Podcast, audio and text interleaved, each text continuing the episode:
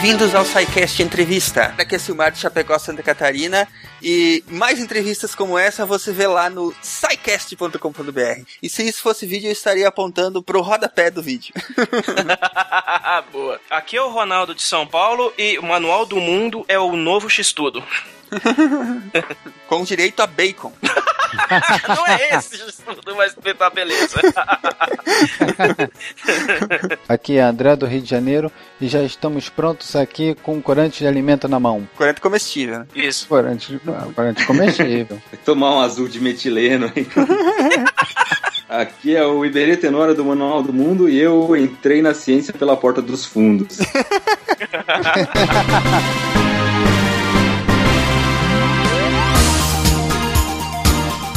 Muito bem, ouvintes do SciCast, bem-vindos à sessão de recadinhos do podcast sobre ciência mais divertido da internet brasileira, né, Estrela? É isso aí, galera. Estamos aqui para mais um dia de recados. É isso aí. Rapidinho os nossos recados, então. Estrela, como é que esse pessoal faz para entrar em contato com a gente? O nosso Facebook é facebook.com.br O Podcast. Twitter é twitter.com.br Podcast. E o Plus, por favor, vão lá. Plus tá até um sozinho, vamos lá no Plus. É, é plus.google.com.br. E o e-mail é contato arroba scicast.com.br. Mandem e-mail pra Bel, que ela adora vocês. Manda e-mail que a Bel responde. É. E a melhor forma de enviar sua dúvida, crítica ou elogio é através do formulário de contatos no site. Procure lá no menu contatos. É isso aí, quiserem falar com a gente. A melhor forma é o formulário de contatos lá do site. Já tem todos os campos lá, fica fácil de a gente se organizar. Bem, vamos adiante. Os recadinhos rapidões. Já estão à venda as camisetas do SciCast, que vocês acessam diretamente lá em camisetas.scicast.com.br. Depois de todo mundo ficar pedindo as camisetas, né? Finalmente. Exatamente, resolvemos fazer uma leva de camisetas. Pré-venda, Exatamente, né? em pré-venda são apenas 100 camisetas. Então corra lá para não ficar sem. É o modelo tradicional do SciCast em laranja, com o símbolo do SciCast e a frase Porque a ciência tem que ser divertida, né, Estrela? É a nossa tão famosa Exatamente. frase do nosso padrinho. Então, é, essa camiseta é só para os amigos do Pause, por enquanto ela não vai ser vendida para o público, é apenas para quem acessar o site lá. Ela está sendo vendida através do Mercado Livre e ela é em pré-venda. Quando acabar todas as 100 camisetas, que deve acontecer durante o mês de novembro, né? Quando acabarem as 100 camisetas, forem vendidas todas as 100 camisetas, elas vão ser confeccionadas e despachadas para os compradores. Então, tem o link aí no post explicando direitinho como é que funciona a pré-compra e tem lá os links para vocês acessarem o Mercado Livre e fazer a compra das nossas camisetas. O que, que nós vamos fazer com esse dinheiro, Estrela? Nós tá com. Sexo, drogas e rock and não roll, né? Não, não, imagina. Não, sabe por quê?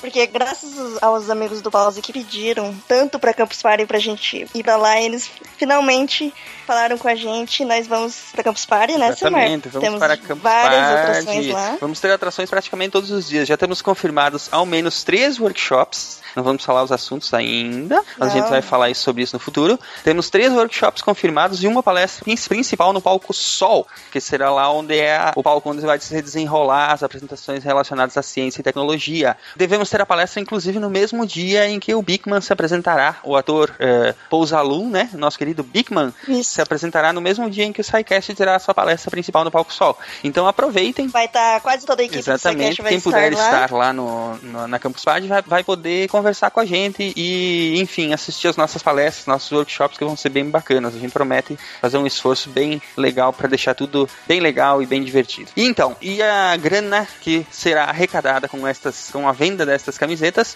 será usada exatamente para custear isso, custear a nossa ida para lá e montar as apresentações e custear todo, todas as atividades que a gente vai estar desenvolvendo lá para deixar as coisas bem bacanas. Então, se você tem aju- vontade de ajudar a gente a, nessa empreitada, de levar todo esse conteúdo lá para Campus Party, por gentileza, acesse aí os links e nos ajudem lá comprando as camisetas do SciCast, né? É, e obrigado de novo, né, por graças fazer a gente ir pra Exatamente, lá. os nossos amigos do Pause são demais, demais, demais. É, nossa. Ah, por, falar, por falar em Amigos do Pause, entre lá no grupo do Facebook que o, o Jonas criou pra ficar por dentro de tudo antes de ouvir o programa. Exatamente. O nosso querido ouvinte Jonas Godoy criou um, um grupo lá no Facebook onde a gente interage com os ouvintes e posta novidades e coisas dos bastidores aqui do, do SciCast, né? É sempre bacana poder interagir com os ouvintes lá. O que mais? Algum outro recadinho, Estrela? Hoje não vai ter Ah, detenção. não, não vai ter De detenção. novo. Como assim? Meu Deus, isso aí não pode acontecer. Não vai ter detenção no formato de entrevistas, não tem detenção. Tem só entrevista com o Iberê Tenório, nosso querido apresentador do Manual do Mundo, né? Então ele vai, ele vai conversar conosco aí e a entrevista dele tá super dividida, super bacana. Ele é uma pessoa sensacional. Então vocês ficam com a entrevista agora e nos vemos na semana que vem em mais um Um programa. abraço. Um abraço, pessoal. E nos vemos na semana que vem. Até mais. Até mais. Tchau, tchau, gente.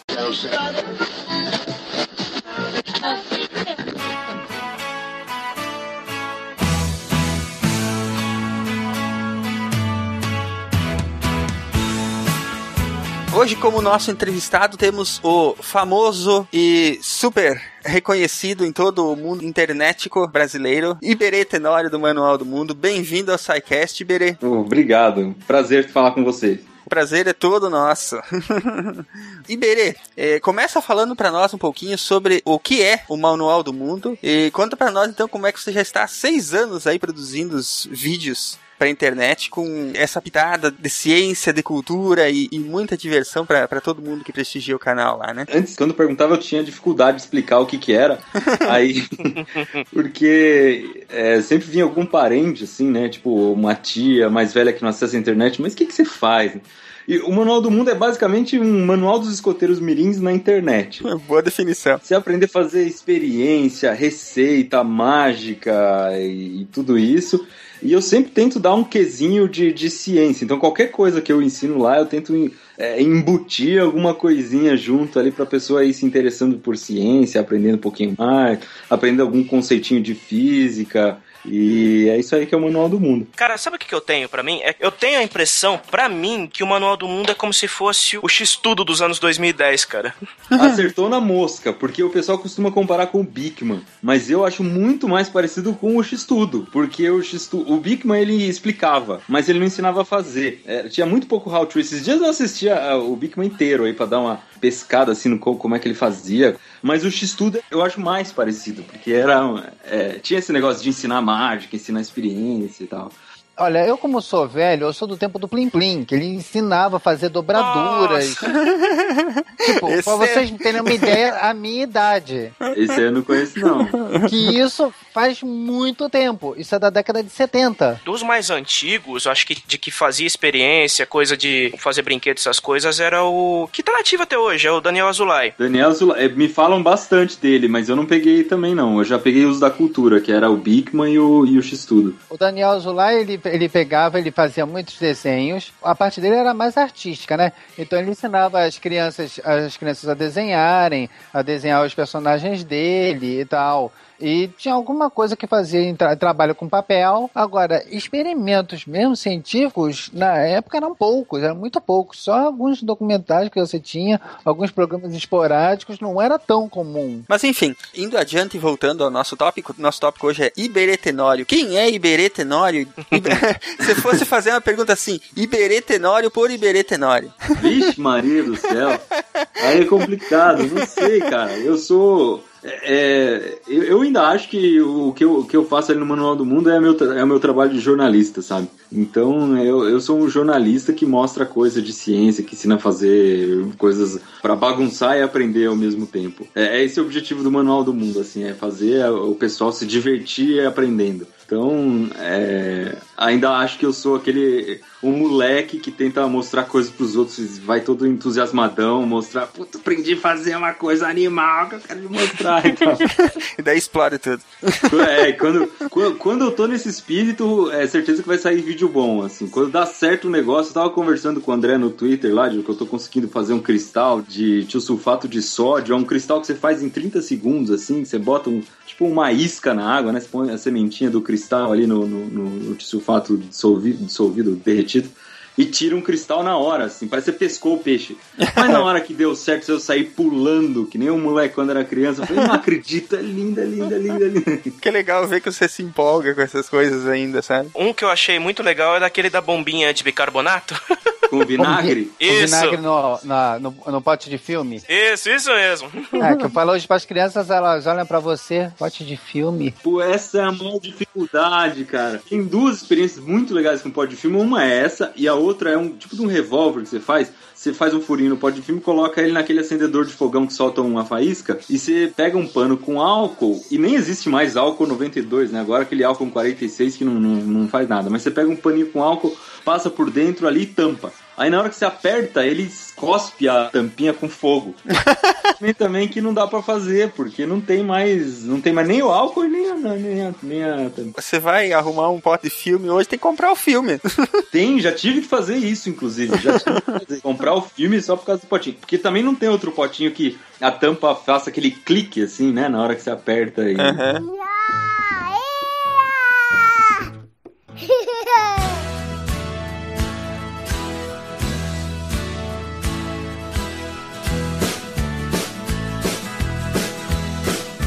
Iberê, nós vimos o teu Draw My Life. É muito legal ver, a, é ver tanta garra que vocês tiveram e, e, essa força que vocês tiveram, tanto tu quanto a Mari, de começar tudo isso, né? Conta pra nós um pouco do início, um pouco da tua vida, como é que foi. Eu sei que você e a sua esposa se cruzaram mais tardiamente, né? Mas você tem uma história tão bacana. É, eu, principalmente, me identifiquei muito, que é a história de uma pessoa que cresceu numa cidade pequena, né? É, eu e a Mari, a gente é de Piedade. Piedade fica no interior de São Paulo, fica ali uns 100 quilômetros daqui, de onde eu moro hoje, daqui de São Paulo. E eu morava no sítio, a Mari morava na cidade. E nós dois estudamos praticamente a vida inteira em escola pública, assim, passamos aí um. Eu estudei dois anos em escola particular e ela estudou um ano. Então, a gente, quando era moleque, foi uma fase bem ruim da educação nossa, assim, foi bem difícil. E, e isso deixou a gente meio revoltado, sabe? Eu, eu, quando era moleque, eu gostava muito de da escola, de estudar, de aprender coisa nova. E essa coisa de, de estudar numa escola tão ruim, é, foi me deixando meio bravo mesmo. E aí, quando tem uma experiência pequenininha na escola particular, e aconteceu isso comigo, né? Eu fui da escola pública pra escola particular e voltei, porque acabou o dinheiro e casa. e cara, mas eu fiquei muito puto, porque eu olhava a escola e falava, não é possível, cara, não é possível, eu preciso dar um jeito nisso. E aí acho que isso foi dando força pra gente estudar mais e ralar muito e conseguir entrar na USP. Você entra numa universidade legal, é uma porta que abre assim completamente doida, né? Que, que a vida vira do avesso. Assim. E aí isso aconteceu comigo e com a Mari. E, e não foi combinado entre nós dois, porque a gente nem se conhecia. A gente morava numa cidade de 50 mil habitantes e nem se conhecia. A gente veio se conhecer aqui em São Paulo que a Mari estudou com meu irmão em Piedade e a gente se conheceu aqui, acabou casando e acho que ter uma história em comum assim fez com que a gente eh, unisse forças para construir o Manual do Mundo. Assim, hoje, hoje ela trabalha comigo 100% do tempo e tal e muita coisa que você vê na tela, ela que bolou tudo ali no é, Legal essa cumplicidade, né? E a história é mais ou menos essa. Eu, a gente cresceu numa cidadezinha pequenininha. Dava para brincar na rua, né? É, mas era mais que isso até. Eu morava no sítio e no sítio você não contratava contratava ninguém para fazer nada, mas nem para arrumar o carro quando quebrava. Os moleque lá, a gente já desmontava a própria bicicleta, e depois quando cresceu mais um pouco, a gente desmontava a moto e desmontava tudo e consertava. Aí quando eu vim para São Paulo, é uma coisa que eu achei muito esquisito logo de cara foi furou o pneu de uma amiga minha, ela ligou pro seguro. Aí eu falei, mas você tá louca, você vai ligar pro seguro porque furou um pneu. Aí eu comecei a perceber que em São Paulo a pessoa não sabia trocar lâmpada, não sabia fazer um monte de coisa. Daí que foi surgindo essa ideia, assim, falei, não, precisa ensinar esse povo. Se virar um pouco, pelo amor de Deus. Se virar, não é possível. E aí eu comecei a virar referência, assim, tipo, dava algum problema, aí ligavam pra mim, Berê, minha televisão tá pegando. Eu, não é possível. aí você ensinava a colocar bombril na antena, né? É. Mas era pior, geralmente tava fora da tomada, sei lá, eram umas coisas assim. Quem nunca passou por isso?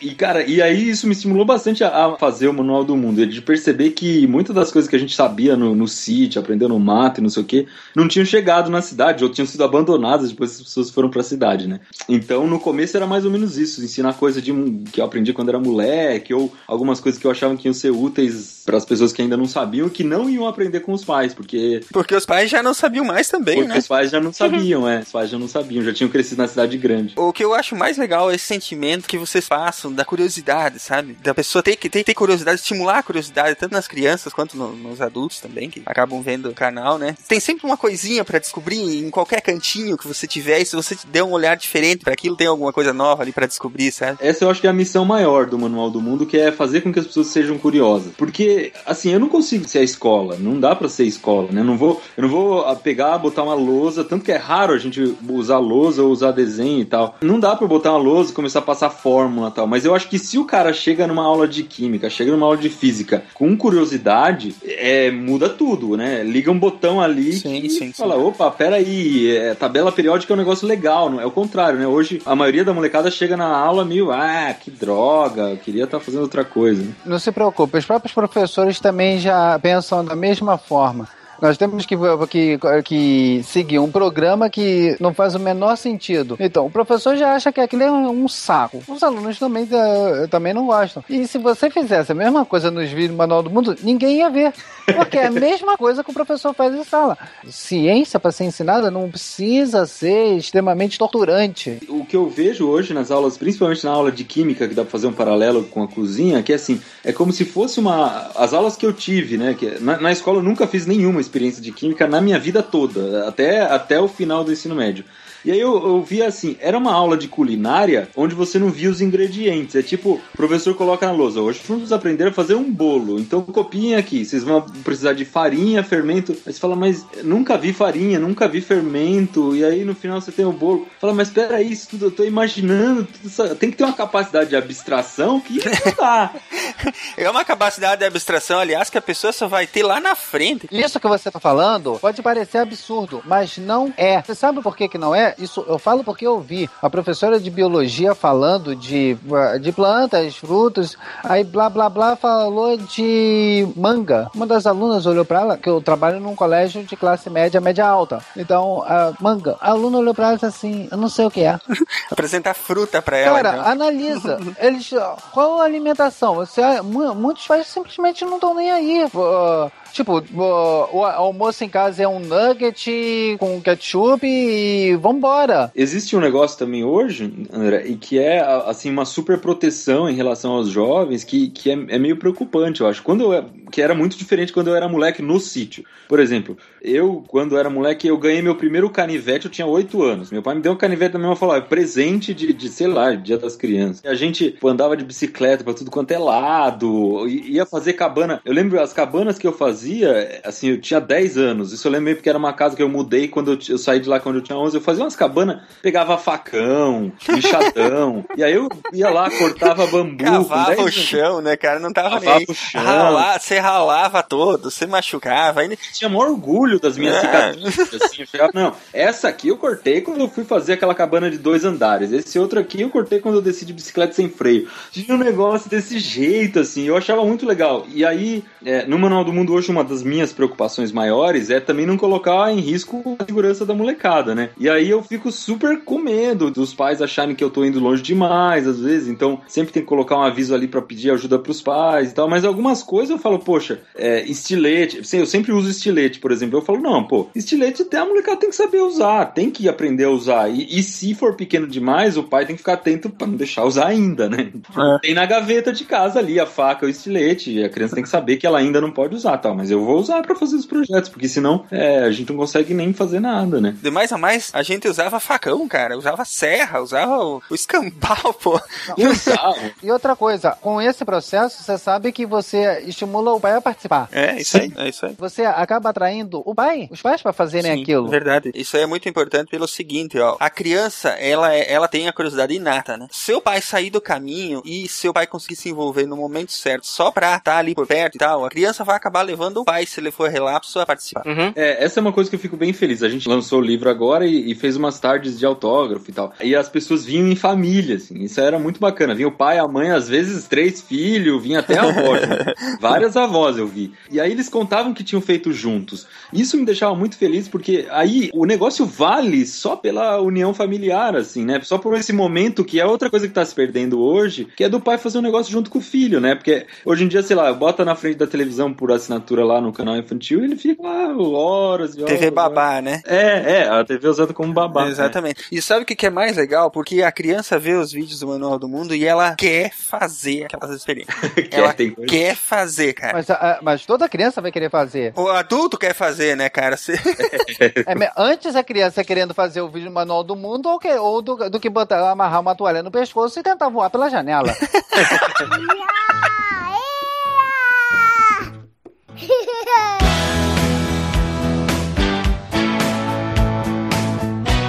Agora vem cá, Iberê, como é que vocês foram para no vídeo, hein? Porque vocês começaram brincando ou, e acabaram indo pro vídeo, como é que foi isso? Como é que foi esse processo? É que eu estudei jornalismo, então eu gostava já de vídeo, né? Gostava de editar vídeo. Eu fiz estágio bastante tempo num estúdio aqui da USP, que era um estúdio que produzia material didático para as aulas da USP. Então, sei lá, um professor de física precisava mostrar o comportamento das molas. Aí a gente ia lá, gravava um vídeo com as molas mostrando como é que funcionava e tal, pra ele passar em aula. E aí eu aprendi bastante coisa, a editar, a gravar, então eu já tava meio craque assim nesse negócio de mexer com vídeo. Numa época, aliás, que o vídeo não era uma coisa tão simples que nem é hoje. Você gravava em mini DV e não sei o que, tinha que passar é, computador. Era cheio dos esquemas, né? Era, é, não era qualquer computador que aguentava editar e não sei o que. Aí eu também programava site, né? Eu mexia com PHP e HTML. Então eu tinha os empregos mais loucos do mundo, em que eu programava o site e depois eu mesmo é que alimentava o conteúdo do site. Porque eu era programador e jornalista. Então eu fiz bastante tempo o estágio numa revista, era revista Náutica, uma revista de barco. Aí fui eu que fiz o site, e depois eu alimentava o site escrevendo notícia e comecei a publicar vídeo também. Então eu ia nessas regatas e tal de barco e fazia vídeo das regatas, mas eu não aparecia nesses vídeos. Aí em 2008 o YouTube começou a bombar muito, né? É, começou a bombar porque as conexões de banda larga já deixavam ter vídeos melhores e tal. E eu percebi que o vídeo era um negócio que ia começar a explodir. E junto disso, eu percebi que no YouTube as pessoas começaram a ensinar umas às outras. Assim. Então eu tinha várias coisas que eu, que eu era fissurado quando era moleque, por exemplo, dar nó. Eu queria muito aprender todos os tipos de nó. E aí, logo que eu comecei a mexer na internet, eu tô falando coisa de 96, 97, eu ia correndo atrás de nó de escalada. Então, pô, como é que dá esse nó pro SIC aqui que sobe, você consegue subir na corda usando outra corda, não sei o que. Aí, quando eu vi naquilo na internet, eu falei, não acredito, cara. Em vídeo é muito melhor do que aqueles GIF animado que eu via, aquelas coisas que eu vi em livro, não tem comparação. Para ensinar algumas coisas é absurdamente melhor. E o cara em chinês mostrando no YouTube, eu falei, cara. Aí eu falei, não, eu preciso ensinar umas coisas que eu sei também. Aí eu comecei a gravar uns videozinhos e colocar na internet. Se você for ver os primeiros vídeos do Manual do Mundo, eu nem apareço, é só minha mão e não sei o que. E aí eu comecei a aparecer no vídeo, aparecer no outro, falar e não sei o que e tal. E no começo eu nunca imaginei, mas eu nunca ia imaginar que as pessoas iam me reconhecer como uma pessoa que faz vídeo ou que iam saber meu nome. Para mim era só um how-to ali, era só um tutorial. Não, nunca eu pensei que alguém ia gostar de mim, sabe? Como uma pessoa. Eu ver o Iberê passando no shopping e chamar Iberê! Não tem isso, não?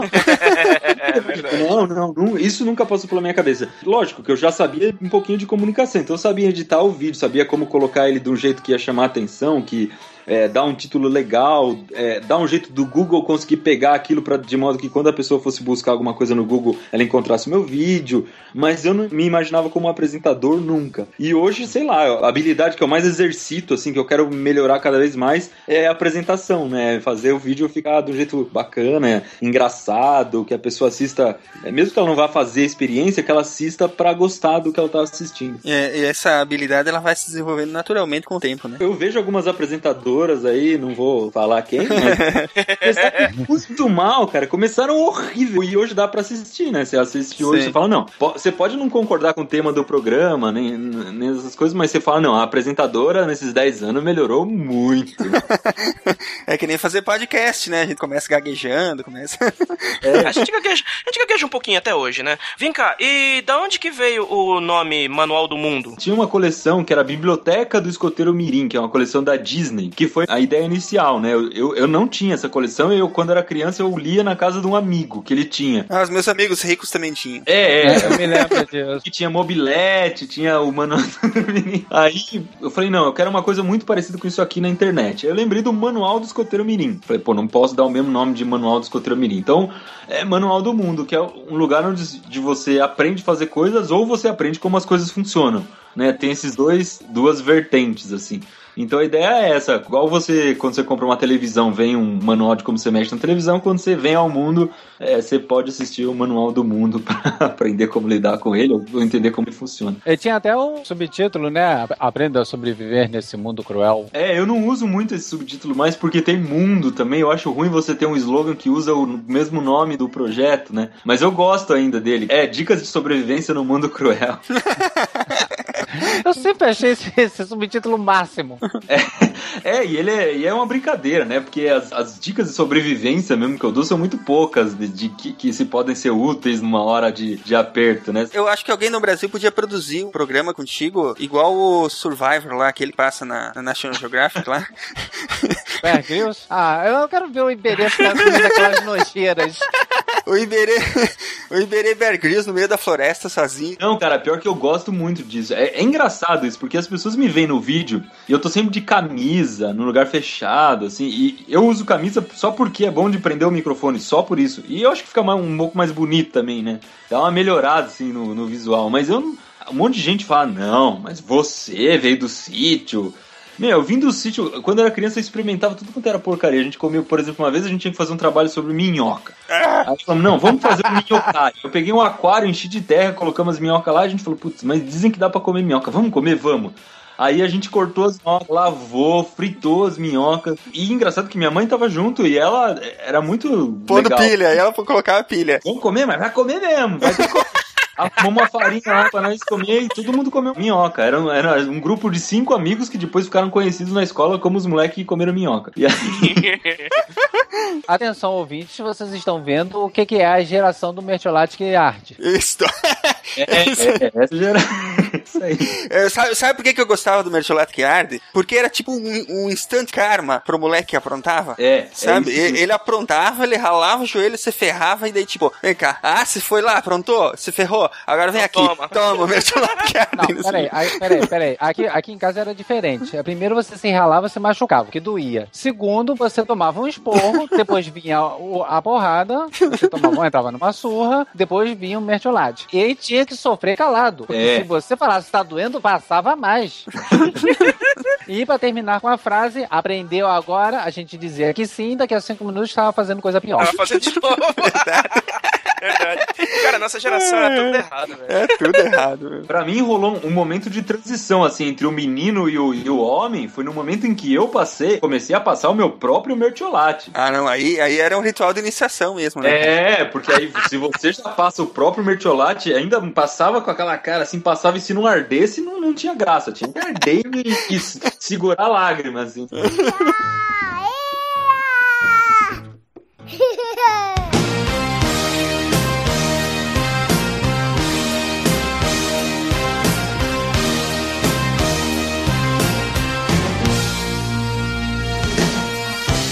Você desde o começo teve essa noção dessa pegada da ciência, dessa pegada da divulgação da ciência que você estava fazendo? Ou você foi tendo essa noção com o tempo? Não, não, foi uma coincidência. O que, que aconteceu? É, no começo do Manual do Mundo tinha poucas experiências. É, Era mais coisas de, de dica pro dia a dia mesmo, coisas úteis, assim, pra eu fazer em casa.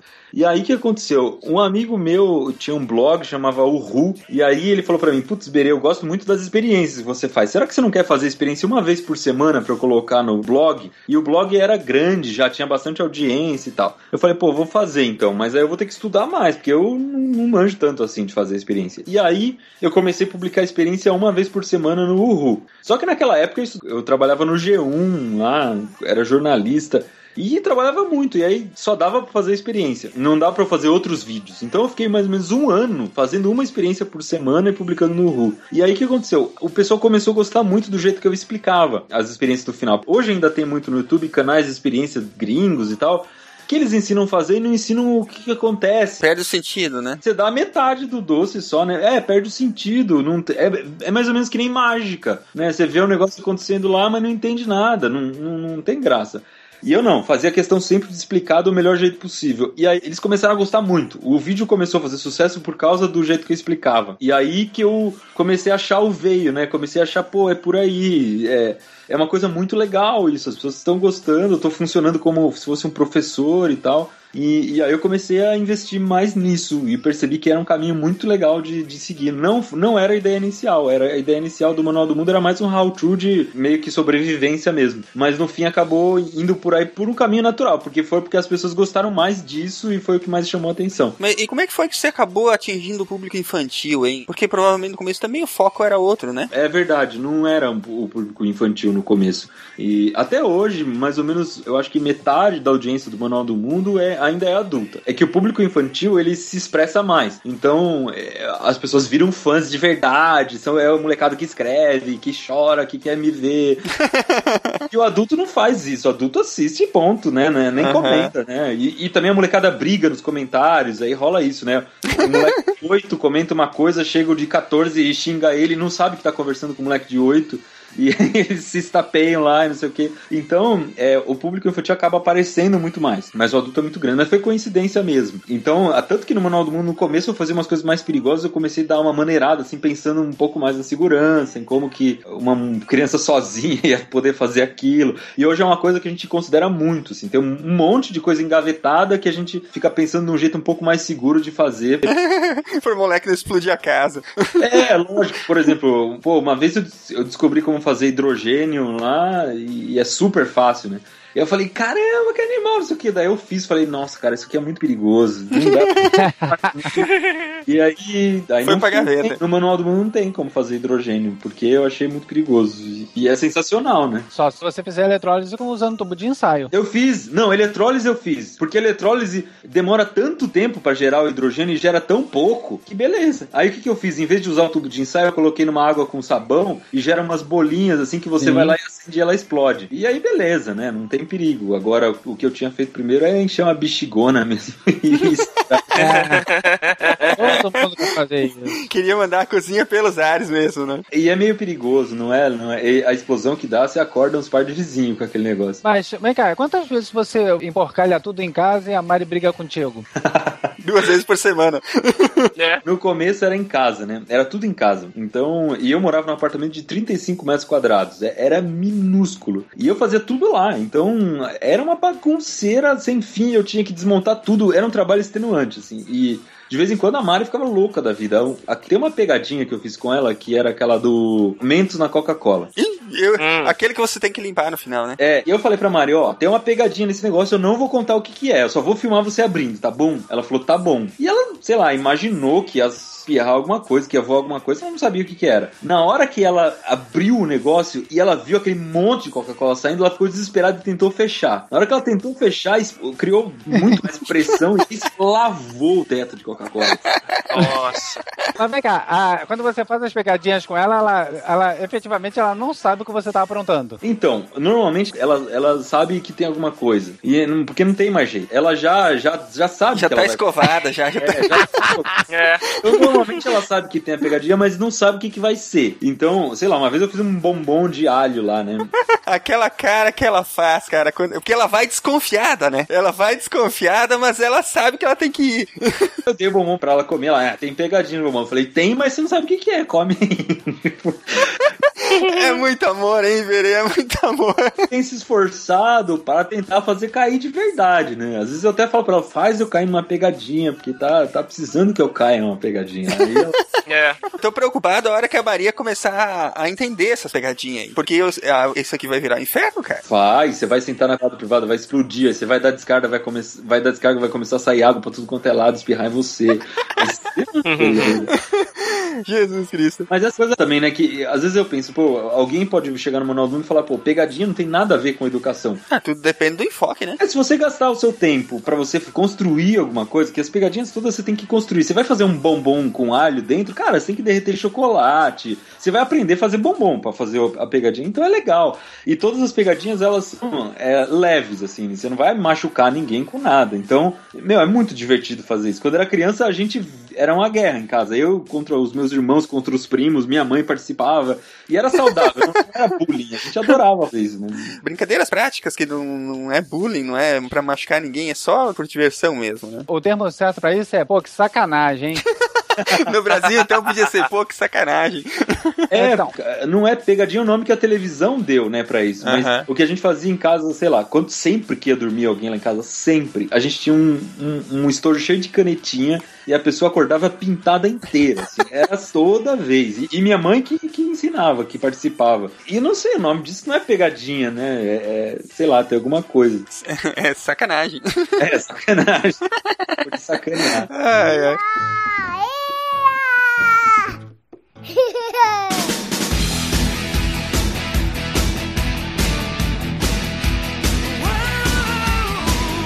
Mas agora vem cá, ô Iberê, tu resolveu pelo jornalismo, mas você teve alguma intenção ou pretendeu algum, algum dia ah, seguir carreira científica ou realmente eh, nunca te chamou a atenção esse lado mais prático da ciência para pesquisador ou coisa assim? Ou ah, teve algum outro motivo que tu resolveu optar pelo jornalismo? Então, não, na, a verdade é que eu gosto muito de coisas práticas, assim, gosto muito de botar a mão na massa. E na faculdade não, não me chamou tanto a, a atenção a pesquisa, porque era muito.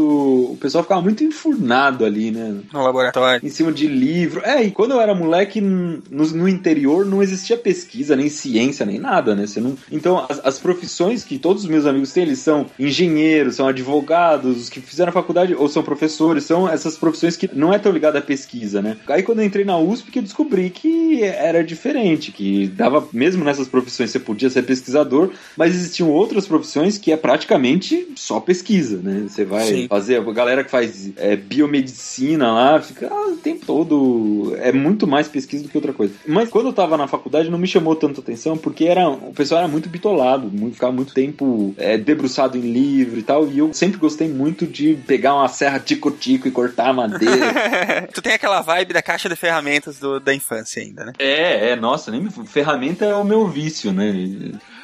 E eu escolhi fazer jornalismo um pouco por causa disso também, sabe? Pra poder não trabalhar no escritório, não ficar o tempo todo na frente do computador. E deu certo, né? Funcionou, assim. Acho que a escolha que eu fiz foi boa. Mas academicamente falando, o jornalismo é muito, é muito primário ainda, né? Uma coisa. Aham. é, a ciência de comunicação, é, pelo menos no que eu passei, assim, era muito mal desenvolvida. Não, não, não tem comparação. Hoje eu tenho vontade de fazer um curso de física, por exemplo, de ir lá e, e- entrar na, na graduação e fazer um curso de física, sabe? Mas acho que não dá, não dá mais. Eu não sei se eu encaro mais, não. É numa É complicado, eu falo sempre, olha, eu acho que os meus anos de, de, de cadeira de faculdade, de colégio, já terminaram, porque eu, eu, eu não me imagino numa cadeira de faculdade de novo, entendeu? Assistindo aula. É, É também. não- nós, acho que nós acostumamos, não só para nós produzirmos o conteúdo que a gente produz, seja para o site, podcast, vídeo, nós temos que estudar um bocado. Às vezes eu vejo uma notícia e eu quero explicar aquilo, eu tenho que estudar da, parte daque, daquilo que está ali. Ou para explicar se aquilo está errado, está certo, e vo- vai-se atrás das publicações científicas. Isso vai com todo o pessoal que produz conteúdo para internet. E acaba que a gente vai estudando. Através de vídeo, a gente vai consultar algum podcast ou vai pegar texto. O nosso tipo de aprendizado mudou e você aí a gente se sente engessado na faculdade, que ainda tem que seguir um modelo que não pode ser de uma forma anárquica como a gente estuda pela internet. Por isso que nós sentimos às vezes uma certa relutância de voltar para voltar para a faculdade ou fazer algum curso. É, e eu também acho, André, que rola um negócio que você chega na faculdade e ninguém te explica o que, que as coisas o que as coisas são. Então, demorou muito tempo eu entender o que, que era um mestrado, o que, que é o doutorado, o que, que é iniciação científica. É, Não tem um, um manual falando assim, olha, você quer ser pesquisador? Pesquisador faz isso. Então você tem que começar fazendo iniciação científica, que é isso. Você vai ajudar um pesquisador a fazer a pesquisa dele, fazer.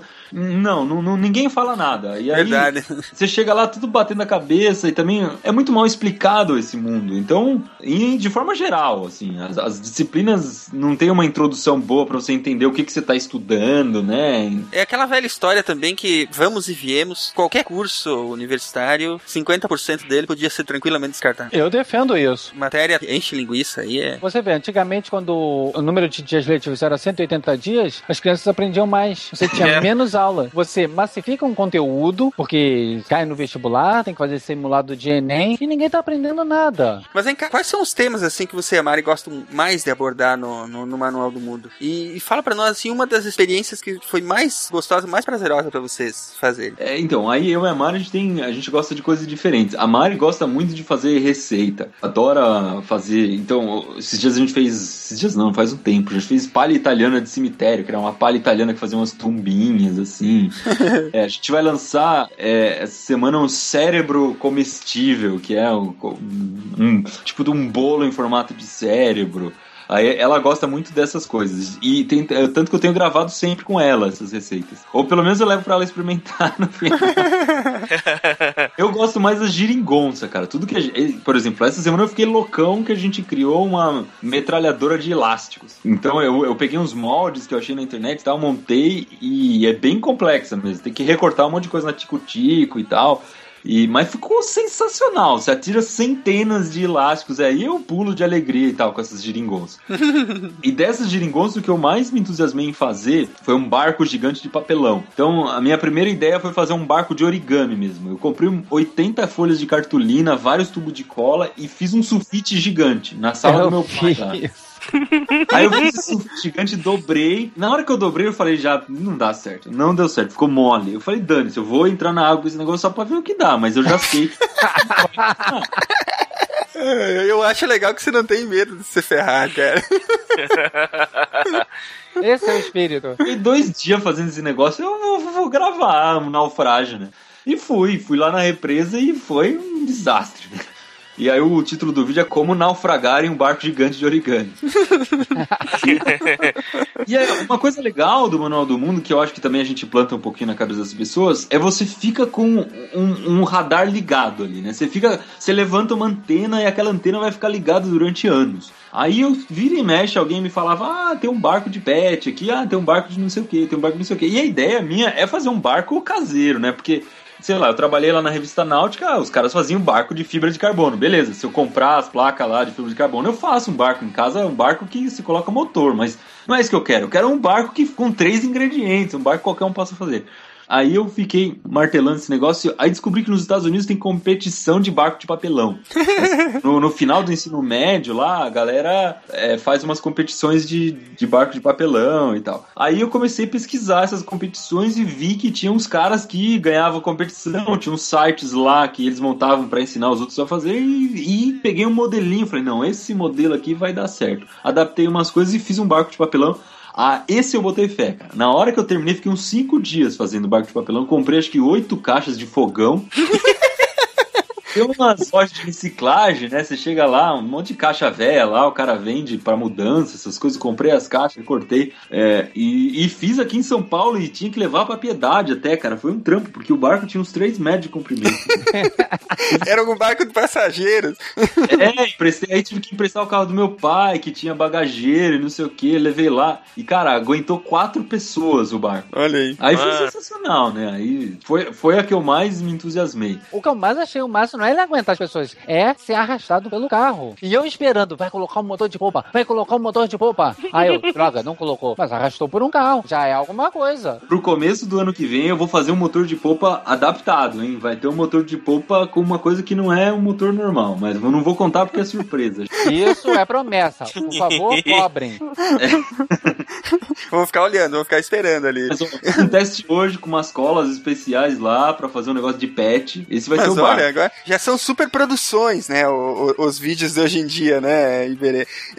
em, em, contraste com aquilo que vocês faziam no começo, que era praticamente só você e a Mari e, e com uma câmerazinha e tal, e os videozinhos, né? E quantas pessoas hoje trabalham com vocês na produção do Manual do Mundo? É, hoje a gente, a gente no manual mesmo, hoje a gente saiu daquele apartamento que eu morava lá, a gente alugou uma casa só pro Manual do Mundo hoje, é uma casa aqui no Butantã. Então virou um estúdio meio oficina, meio escritório lá. E, e a gente trabalha lá dentro em quatro, né? Sou eu, a Mari, mais duas pessoas de vídeo.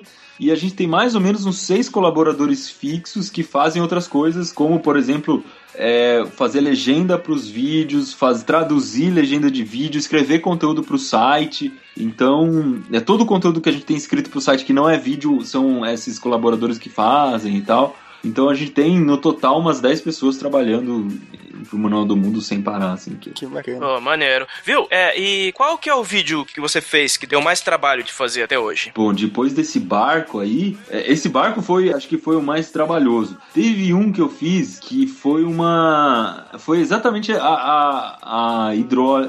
Eu sempre confundo hidrólise com eletrólise. Ai, meu Deus. André, me ajuda aí, quando você separa o hidrogênio do oxigênio. É, a, a, eletrólise. É eletrólise. Por meio, de, por meio de corrente elétrica. É. Isso. Então, eu queria fazer aquilo de um jeito que, que gerasse muita. O, ma, o, mais, o máximo possível. E, cara, e aí, tudo que eu experimentava, eu queimei umas três fontes tentando fazer isso, porque ele exigia demais da fonte.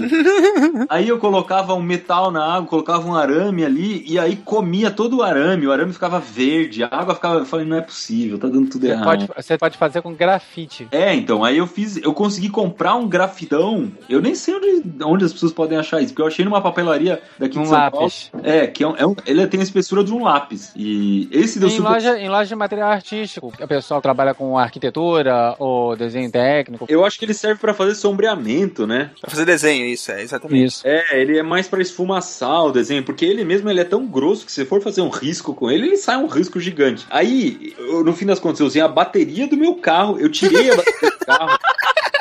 E porco, era um Celta. E aí o Celta, pra você tirar a bateria dele, você precisa de uma chave, que é uma chave cachimbo comprida. Eu tive que comprar essa chave. E aí eu achar essa chave, porque eu não conseguia tirar a bateria do carro. E aí, meu, eu só sei que, nossa, aí eu tirei a chave, aí eu não lembro se no, no experimento eu usei isso, aquela, a- o cabo de fazer chupetinho, mas eu soldei uns fios no cabo pra tirar da bateria e levar pro lugar onde eu fiz a eletrólise, porque não dava um contato bom e tal. Foi um trabalho desgranhento. E no final deu certo. Ah, ainda bem, né? Ao menos isso. Às vezes eu encasqueto com o negócio, que tem que dar certo, sabe? Tem que funcionar. Então eu vou até não poder mais. Fico lá batendo, batendo, batendo, batendo. Quantos vídeos vocês publicaram até hoje? Ó, que, que tá público, porque assim, tem muita revelação de mágica e tal, que acaba ficando escondido, né? Porque é um vídeo escondido entre aspas, ele não entra na contagem do YouTube. Aham. É o que são vídeos duplos. Tirando esses vídeos duplos, a gente tem uns 680 mais ou menos. Nossa senhora. Essa sim é uma maratona, hein? É, é uma maratona e a gente, a gente publica três por semana. Aham. Então é uma correria. Terça, quinta e sábado às vezes. É, mas esse sábado às vezes acabou virando meio que sábado quase sempre. E a gente não gosta muito de falhar no sábado. Às vezes falha no sábado, mas nos outros dias já. Na terça e na quinta não falha de jeito nenhum. Tanto que de 2012 pra 2013, eu tive uma pedra no rim. E aí, hum, bem no, no, no Réveillon, assim, foi uns dois dias antes do Réveillon. E eu fiquei oito dias internado no hospital. E, cara, não tinha gaveta. E eu gravei três vídeos no hospital. Eu me lembro disso. Caramba. sério, sério, eu aqui em casa eu aplaudi. Ah, Porque você, ferrado, com uma pedra, com pedra no rim, doendo horrores, no hospital, ainda se, pre- se predispor a continuar com o trabalho, sendo que você poderia nem ter colocado o vídeo e o pessoal ia entender isso. Você mesmo assim ter eh, essa força de vontade, a vontade de querer inventar algum conteúdo e um conteúdo até legal, foi para o o espelho não embaçar, né? É, foi a experiência de não deixar o espelho embaçar. Os... e você mesmo assim tem esse interesse, cara, não tem outra atitude que a gente possa ter senão que realmente aplaudir. É isso aí. Obrigado. Mas pelo menos você parou, parou de, de usar sal grosso na carne, né? Ah, parei, parei. Comecei a tomar água, ficava mais. Agora a Mari, a Mari que fica o tempo todo me trazendo. Ela me traz água, assim, eu tô do nada. E pior que às vezes eu já tomei água, né? E aí, pra quem tá ouvindo, a pedra no rim é causada principalmente porque você come muito sal com pouca água e aí vai dar uma super saturação lá no teu rim e vai gerar um monte de pedra. E aí tem que dissolver o sal. Às vezes eu já tomei um monte de água, a Mari chega com dois copos, assim, ah, toma mais água. E aí me Toma olha se aqui. eu não tomar. Apanha. Como boa esposa, né? Ela tá cuidando de ti, ué. É, e é um problema recorrente, né? Isso que é o pior. Você sabe que você teve a primeira vez, você corre um sério risco de ter a segunda. Mas esse negócio do hospital foi interessante, porque eu não tinha vídeo de gaveta. Eu tava contando com esses dias que eu fiquei no hospital pra gravar esse barco aí que já tava pronto e só precisava colocar na água. E na hora que eu fui internado, a primeira coisa que eu pensei, caramba, não tem vídeo, ferrou, ferrou, ferrou. Eu falei, não, eu quero fazer vídeo, eu quero, eu quero, eu quero. eu quero. Eu falei, não, vou fazer vídeo. E eu ficava espreitando assim, porque não pode fazer vídeo no hospital, né? Dá um crau. E aí eu contava quanto tempo ela ficava fora e eu falava, não, uns 10 minutos que é o tempo que eles ficam, depois que atende, faz, alguma, faz algum procedimento, fica um tempo fora, com certeza não vai voltar. Os enfermeiros não reconheceram, não? Não, nessa época o Manual do Mundo não era tão conhecido assim. Na internet já era, eu devia ter, sei lá, uns 300 mil inscritos já, mas eu não sei, hoje em dia eu sou bastante reconhecido já. É, é raro eu e a Mari a gente sair na rua, e ir no supermercado, sei lá, e não ter alguém que reconheça. Afinal, são, são quase 2 milhões e 500 mil inscritos, né? É, canal. bastante gente já. E agora o YouTube tá fazendo uma campanha pra promover o YouTube e tal. Eles escolheram três personagens para fazer parte dessa campanha. E, e, eu fui um dos escolhidos, eu, a Porta dos Fundos e a Camila Coelho, que é uma menina que ensina maquiagem. Aqui em São Paulo, eles encheram de outdoor com a cara da gente na cidade inteira, cara. Outdoor não é, é uma foto que vai no ponto de ônibus e no relógio, né? Porque em São Paulo não pode mais ter outdoor. Isso é aquela com, a, com, a, com o escorredor de, de macarrão na cabeça, né? Não, é outra foto, é uma foto. Aquela foi produzida no mesmo, no mesmo lote, assim, né? Foi um dia que a gente foi lá fazer essas fotos. Mas é uma que eu tô com uma jaquetona de frio, assim, eu tô com a cara cheia de gelo. Mais ou menos no estilo alpinista quando chega no Everest, assim, sabe? Uhum. Tudo então, uhum. E assim, ah, aprenda a fazer gelo em um segundo, youtube.com Manual do Mundo. E tá legal, porque aí eu passo na frente do ponto de ônibus aqui de casa e tem a foto. Muito bom. E como é que vocês lidam assim com essa, vamos dizer assim, esse assédio do público, dos fãs? Ah, cara, a gente gosta muito, porque uma coisa que acontece no Manual do Mundo é que ele é um projeto que chama gente legal, sabe? Uhum. Então não, é, não tem gente chata que gosta do Manual do Mundo e, e vem abordar. e essas coisas, né? É, normalmente é o pessoal de boa, assim, é um pessoal do bem, sabe? Então, sempre que encontra com os pais, os pais ficam felizes de encontrar com a gente, com o filho, não sei o quê. Ou é, a pessoa mais velha mesmo vem querer tirar uma foto junto e geralmente é um pessoal legal. Então eu fico feliz de a gente ser, é, rolar um magnetismo por coisa boa, assim, né? é certo. A gente fica super feliz. É lógico que isso acaba gerando umas situações meio doidas, né? É, que você fica meio com vergonha quando está em público, porque outro dia eu saí do supermercado aqui na frente, tem um pão de açúcar aqui perto, e eu saí meio rápido, o carro passou num buraco e eu soquei o, aquele peito de aço no, no chão, né? Fez um baita barulhão assim, pau! E aí, eu entrei no Twitter depois, tinha uma mensagem assim: Ah, acabei de ver o Iberê socando o peito do carro. eu não posso nem fazer uma barbeiragem mais. Tu viu só, cara? Estão te vigiando. Estão me vigiando.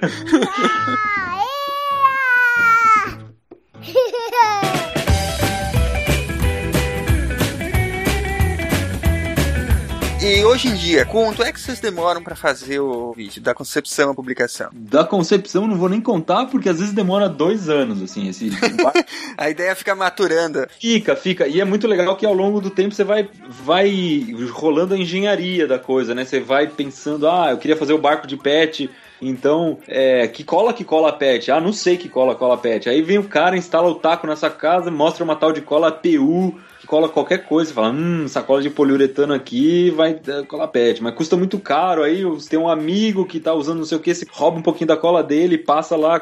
Então isso aí, esse processo eu faço 24 horas por dia, assim, qualquer coisa que eu olho, eu tô pensando em vídeo do Manual do Mundo. Mas do momento em que a gente decide, não, agora nós vamos fazer esse vídeo, esse vídeo vai entrar, tá decidido que dia 4 de fevereiro vai entrar no ar. Então, desse momento até o momento entrar no ar, geralmente leva um mês, mais ou menos. Então, o primeiro passo é, é achar um. pesquisar na internet muitas pessoas que já fizeram a mesma coisa, porque sempre vai ter um louco que já fez. Por mais absurdo que pareça, tem um maluco que já fez. E aí levantar quais foram as coisas legais que eles fizeram, qual é a forma mais vistosa de fazer, né? Porque a gente tá fazendo vídeo, então tem que ficar bonito, tem que ficar, tem que ficar chamativo. Apresentável. Mas ao mesmo tempo, rola um trabalho contrário que é de simplificar. Então no Manual do Mundo a gente tem que ficar pesquisando o jeito de que a pessoa consiga fazer em casa. Porque, meu, hoje em dia eu tenho lá, sei lá, 500 ferramentas para pendurar naquele painel gigante, um monte de coisa elétrica, tenho soprador térmico, não sei o que, umas coisas que se eu for usar no vídeo, cara, ninguém vai ter para fazer. Então a gente tem que ficar simplificando o tempo inteiro. Então eu, tem um monte de vídeo que tá engavetado, ideia engavetada, que a gente ainda tem que pensar em como, como tornar um jeito mais fácil, como fazer. Sensacional do... isso, cara. Sensacional é, isso. E aí tem uma parte também que é científica que eu também enrosco muito. Que é esses dias eu, eu, eu troquei um e-mail gigante agora com o André de ontem para hoje que é tentando entender qual a diferença de fusão e de dissolução, porque tem alguns sais que são sais hidratados e quando esquenta o sal acaba dissolvendo na própria água dele mesmo, se isso é uma fusão ou se isso é uma dissolução, sabe? Então tava com esses monte de dúvida lá e eu não vou publicar o vídeo do cristal que forma em 30 segundos enquanto eu não tirar todas essas dúvidas. E aí, meu, às vezes rola também anos batendo bola com professores e tal, até eu chegar numa conclusão definitiva e às vezes eu descubro que não existe a conclusão definitiva, que às vezes mesmo no meio científico aquilo é uma dúvida, sabe? E não tem, tem o paper lá que descobriu aquilo ainda, porque na prática as coisas não são tão simples quanto na escola, né? Na escola é tudo. É, é, você aprende um conteúdo ali que já está muito mastigado, já muita gente já ensinou, mas quando você vai fazer mesmo, rola uma coisa de engenharia assim que não é tão simples, né? Você pega um sal de cozinha, ele não é NaCl puro, ele tá cheio de porcaria, lá cheio de coisa que vai interferir na sua experiência e tal. Então, eu, eu falei do processo de ter a ideia, de ficar simplificando. Ah, é, tem que comprar os materiais também. Então, a Cris, que é uma das pessoas que trabalha com a gente, ela sai atrás de comprar coisa. Então, precisa comprar tal da cola PU, vai lá no Tatuapé, na empresa que vende a cola PU. A gente fez isso essa semana, por exemplo, né? Ou precisa, ah, a gente tá querendo fazer com nitrogênio líquido. Pô, liga em 10 lugares perguntando quanto custa, como é que faz, papapá. se dá pra alugar, se dá pra fazer desconto. É, porque também é, coisa é cara pra você comprar, né? O nitrogênio líquido mesmo até hoje não tive coragem de comprar, não. É caro demais. Porque você precisa alugar um tipo de uma geladeirinha lá que você recipiente, põe dentro. Recipiente, né? Uhum. É, aquele recipiente que vai o nitrogênio líquido lá, que é caro. Eles cobram 900 pau por mês, sei lá, um Nossa negócio. Senhora. É, eu lembro que no total saía uns mil reais pra eu, pra eu fazer o, o nitrogênio líquido. Eu falei, ah, não, enquanto não tiver patrocínio, não vou fazer, não. Você chegou a ter uma parceria com a Bayer, né? Temos, a gente tem essa série super química, que a gente faz essas experiências mais cabeludas, e uma delas é esse, o cristal de tiosulfato de sódio lá, eu quero fazer pro, pro Super Química. É uma série patrocinada pela Bayer. E... Mas o nitrogênio líquido é física, então eu queria ter uma série super física, né? Porque. Mas é que já é um pacote, né? De... Eles contrataram a gente para fazer 12 no ano passado, e agora esse ano mais 12 vai até janeiro, acho. Vou tentar encaixar em algum momento um super física e o nitrogênio líquido vai ficar para isso. Tem uma... Eu já tenho uma coleção lá de uns 15 experimentos com nitrogênio líquido que dá. Quando eu comprar esse, esse pote, eu vou fazer os 15.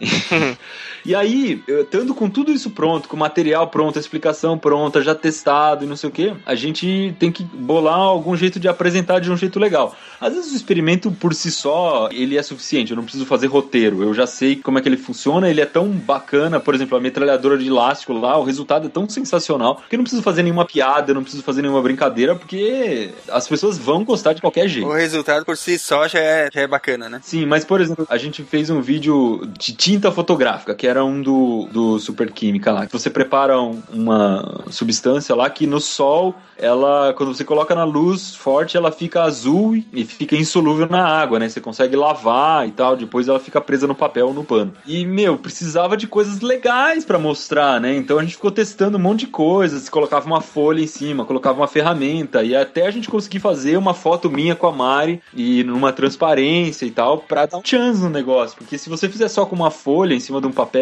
fica só a marca da folha, ele não tem tanta graça. E é um dos vídeos que eu mais gosto, assim. Eu gosto muito de fotografia, então na hora que deu certo, pô, ficou, eu fiquei vibrando de alegria e tal. Então é isso. E aí tipo, ainda tem, mas isso é só a gravação do vídeo. A gente grava o vídeo, faz, aí rola uma edição. Na edição existe todo um trabalho de deixar o vídeo rápido, né? Deixar ele num ritmo gostoso. Então a gente evita muito ter barriga, assim, aqueles momentos que a pessoa quer mudar de canal, né? Quer sair do vídeo. Então o vídeo sempre tem que estar com um ritmo muito bom e tal. Acertar a hora do ó, né? quanto tempo demora para fazer a gravação do vídeo? Ele bruto? Dá quanto tempo? Ah, a gente costuma gastar umas 4 horas para gravar um vídeo normal do Manual do Mundo. Um vídeo comum. Sei lá, eu gravei hoje, por exemplo, uma prateleira invertida, que é uma prateleira que os livros ficam de ponta cabeça por baixo dela e parece que ele tá. ela vai cair a qualquer momento. Esse uhum. vídeo a gente gastou umas 4 horas para fazer. É, tem vídeo que gasta muito mais. Agora eu tô ensinando a fazer uma pipa gigante lá que eu imagino que vai uns dois dias gravando, porque pipa é muito trabalhoso, né? Tem um monte de detalhe, nó que você precisa ensinar e tal. O, a metralhadora, por exemplo, ela tem 250 takes. A take é cada vez que você apertou o REC e parou é um, um, take, né? Então ela tem 250 takes. Muito desse take é lixo, porque agora quando eu erro fala, eu não deixo a fala errada. No começo do Manual do Mundo eu errava alguma coisa, eu me corrigia e deixava passar. Agora eu tô mais chato, assim, eu não deixo, né? Então eu falei, eu dei uma enroscada, a gente já corta, não, vai de novo, fala a frase de novo. E vai indo, vai repetindo. Às vezes eu repito a frase, principalmente na explicação. Eu quero que fique bem certinho. E aí eu falo 20 vezes aquela explicação. Já tem esse instrumento para isso, né? Aqui a gente costuma fazer assim também. Errou, repete. a não ser quando fica engraçado. Quando o erro fica engraçado, principalmente quando eu derrubo alguma coisa. Eu, eu sou muito desastrado, né? Eu bato nas coisas, derrubo. aí, aí fica, né? aí deixa, deixa, deixa rolar que fica engraçado. Às vezes a gente quer até repetir, né? Porque você derrubou o negócio, você falou uma coisa errada, aí fala, putz, Iberê, estava tão legal você ter derrubado o negócio, derruba de novo. Mas não dá. e aquela dica caprichada para quem tá começando, Iberê? Ó, oh, pra quem tá começando qualquer tipo de comunicação, eu acho que tem que encarar como. Tem muito trabalho, tem muito trabalho. Então, antes da gente fazer o Manual do Mundo, a Mari tinha um blog de terapia ocupacional. A Mari é terapeuta ocupacional, ela fez terapia ocupacional. E ela quis fazer um blog. E eu programava e, e era jornalista e tal, e ela queria que eu ajudasse a fazer o blog. Eu falei: é o seguinte, eu só te ajudo fazer o blog quando você me der 54 pautas. Por 54 é o número de um ano. É, você vai ter que ter assunto para colocar uma vez por semana durante um ano, senão não vai ajudar. Aí eu chato pra caramba também, né? Aí ela. Porque eu achava assim, tem que ter a ideia de um negócio que vai durar, que vai dar certo. Então, essas 54 pautas vão ajudar muito a pensar no negócio, né? Como que ele vai funcionar. E ela veio com a 54. E aí a gente montou o blog pra ela. é boa. A Mari aprendeu muito como lidar com, com internet e tal, como se comunicar com esse blog. E aí quando a gente montou o Manual do Mundo, ela já tinha esse know-how. Tudo é um aprendizado, né? É, faz uma lista gigante, planeja bem antes de começar, porque isso faz muita diferença. Porque aí você não começa no cru, né? E a outra dica importante que eu ia dar, eu esqueci. dica que vale para qualquer coisa de comunicação, acho que vale um pouco para quem é professor também. Que assim, eu sempre parto do princípio que a pessoa que está assistindo não tá nem um pouco interessada no que eu vou mostrar. Eu tenho que conquistar todo o interesse dela. Então, todo o meu esforço, o meu, a maior parte do meu esforço vai para conquistar aquela pessoa a gostar do que eu tô fazendo. Então, acho que essa dica vale muito, né? É, não é o que você gosta, o que você quer, não. É a outra pessoa que tem que se interessar pelo que você tá fazendo. É ela que tem que gostar. Tem que sempre achar alguma coisa interessante que vai despertar o interesse da outra pessoa, né? Naquilo que você tá fazendo. Acho que é mais ou menos. É, é meio que uma dica geral, né? Porque nem tu falou para todo, pra todo tipo de comunicação que você vai querer passar uma informação, é, né? Porque as pessoas pensam mais ou menos como se fosse um. Muita gente pensa, né? Como se fosse um diário. No diário você tá escrevendo para você mesmo. Então você escreve ali o que você gosta, o que você quer, né? O que você quer ler daqui 20 anos. Mas não, comunicação não é isso. Comunicação você tem que fazer a outra pessoa te entender. Ela que tem que gostar. E se ela não entendeu, a culpa é sua, não é dela. é, isso aí. é verdade.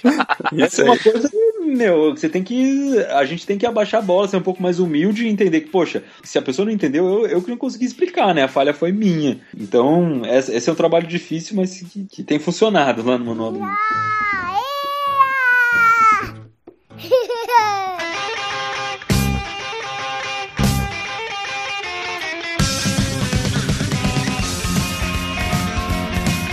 Então, o Iberê, o Manual do Mundo agora virou um livro. Você já tinha a produção de vídeos que tudo mais, que tem um alcance na internet muito grande. Então, por que de repente você decidiu produzir um livro sobre o Manual do Mundo? É engraçado isso, porque as pessoas encaram o livro como um, um meio, meio que vai acabar e tal, né? E eu acho que não, né? O que, vai, o que vai acontecer com o livro é que ele vai mudar de suporte, vai mudar do papel para alguma outra coisa, vai continuar sendo o livro exatamente do jeito que é. No Manual do Mundo, é, a gente começou a fazer em vídeo porque via que o vídeo trazia uma série de novas possibilidades que o, o, livro não conseguia de jeito nenhum chegar perto daquilo. Mas depois que você faz 600 vídeos, você percebe também que muita coisa não funciona no vídeo poderia funcionar no livro. Você já tem um material gigantesco e aconteceu uma coisa muito legal também que eu conheci o Alfredo. O Alfredo foi o cara que escreveu o livro comigo. No Manual do Mundo a gente tem uma biblioteca de livros de experiência, de pegadinha, de mágica, de etc, né? Tem um monte de livro que eu vou colecionando, vou comprando, vou ganhando, importando a maioria dos livros são importados, porque no Brasil não tem tanto livro assim. E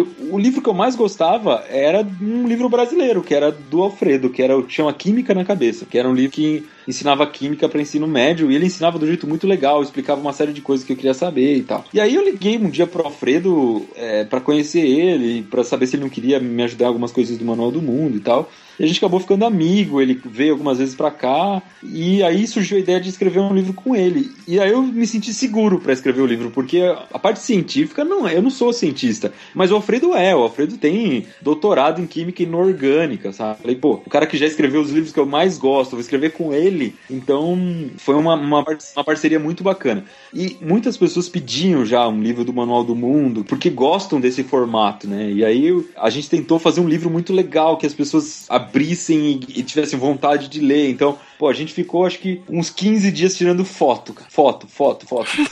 acho que são 5 mil fotos, mais ou menos, que a gente tirou. O livro tem 50 experiências para fazer em casa. A gente fez as 50 experiências todas para tirar foto, uma por uma. Não é que nem livro de culinária, que tem a receita e não, não fizeram. Né? Não, não. Sabe que tem livro de culinária que é assim, né? 500 receitas francesas. Aí o cara nunca fez nenhuma das caras. Tem um monte, mas livro de experiência que o cara nunca fez também tem. Porque... ah, é?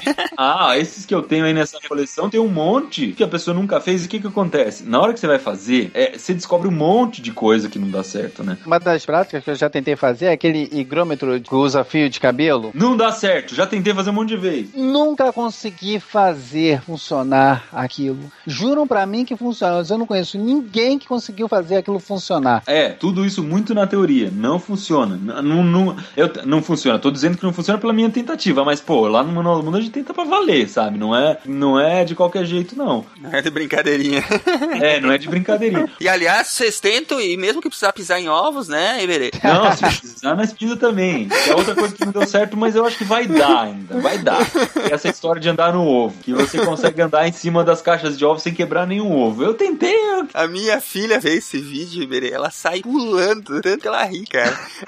Acho engraçadíssimo. E o pior é que sabe como é que é criança, ela fica revendo o vídeo, né? Daí toda vez ela fala assim, vai quebrar, vai quebrar. Sensacional, cara. E como é que tem sido essa aceitação do livro, assim, ó, pelo público? Não, tem sido super boa. Uma coisa muito legal é essa. A internet propicia umas coisas sensacionais, né? Então, existe uma aceitação natural do livro porque as pessoas gostam do Manual do Mundo e acabam gostando, indo é, comprar o livro porque é fã do Manual do Mundo e, e, espera alguma coisa parecida com o Manual do Mundo. Essa aceitação tem sido sensacional. O livro, ele tá agora naquela lista da Veja lá dos cinco, tá, é o quinto mais vendido de não ficção. É, Muito bacana. É, mas o que mais me entusiasma, assim, vendas, coisas, claro que é, é legal, mas é, o que eu quero ver é a molecada fazendo o que tá no livro, né? é para isso claro. que ele foi feito. Cara, no Instagram já tem um monte de foto, porque eles marcam o Manual do Mundo na foto, da galera fazendo o que viu no livro, né? E às vezes tem umas experiências simplesinhas, né? Que você põe no livro e fala, pô, essa aqui é só pro pessoal mais novinho conseguir fazer, ela não é tão legal. Mas na hora que você vê um moleque fazendo, você fala, pô, a dele ficou melhor que a minha, sabe? é, e, e, aí você vê eles se entusiasmando em fazer aquelas coisas que são mais simples mesmo, né? E, putz, é sensacional. Então. Aí tá começando a surgir agora, já vi, já vi acho que algumas dezenas de fotos no Instagram da, do pessoal fazendo a experiência que viu no livro. Uma coisa que me deixou muito feliz também foi quando eu dei o livro pro meu sobrinho, que é aquele menino que dá o joinha no final do vídeo. Uhum. Sim. E, ele cresceu agora e tal e não dá mais joinha. a gente não tá colocando mais joinha porque também é muita exposição, né? E agora uhum, ele vai na escola, uhum. toda molecada sabe. Então, tomando um pouquinho mais de cuidado com isso e tal. Eu evitei de continuar colocando com a imagem dele real, né? É porque eu percebo que eu sou reconhecido na rua e tal, ele vai acontecer isso com ele também. Então, eu, eu não sei o quanto isso é bom para uma criança de 8 anos e tal, então a gente tem tomado um pouco mais de cuidado com isso. E aí, quando eu dei o livro para ele, ele começou a folhar e ele começou a ficar assim com o olho brilhando e falando: Não, quero fazer essa, quero fazer essa, quero fazer essa. E eram experiências, quando ele tinha visto em vídeo, ele não tinha essa vontade de fazer, né? Ele teve vontade de fazer outras, mas essas do livro ele não não tinham despertado tanto interesse dele.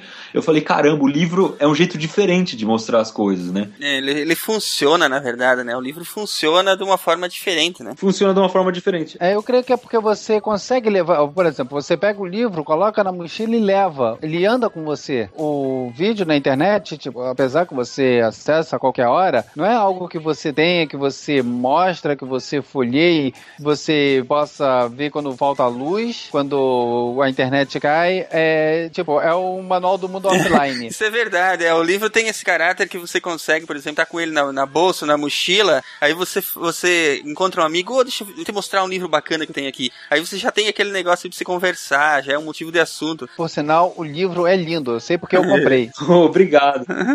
ele fica bonito na minha mesa aberto, ele é lindo. As fotos são muito bonitas, ele é gostoso de você folhear e você ler. Ah, que legal, eu fico super feliz de ouvir porque deu grande parte do nosso esforço foi para que ficasse assim, sabe? Que, que a pessoa abrisse e tivesse vontade de ler porque ter vontade de ler uma explicação científica é uma coisa difícil, né? Você convencer o moleque a ler a explicação.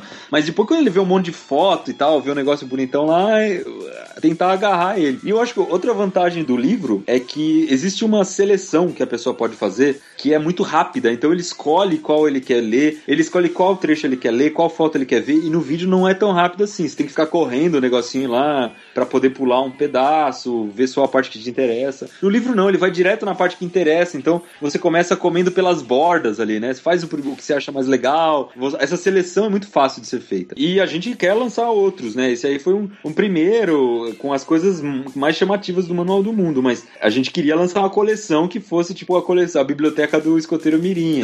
muito bom, nós estamos precisando muito disso, cara. Coloque essa ideia em prática, por favor. Fazer com outros temas e tal, e no final ter uma coleção de livros do manual, ser um, um manual do mundo de fato, né?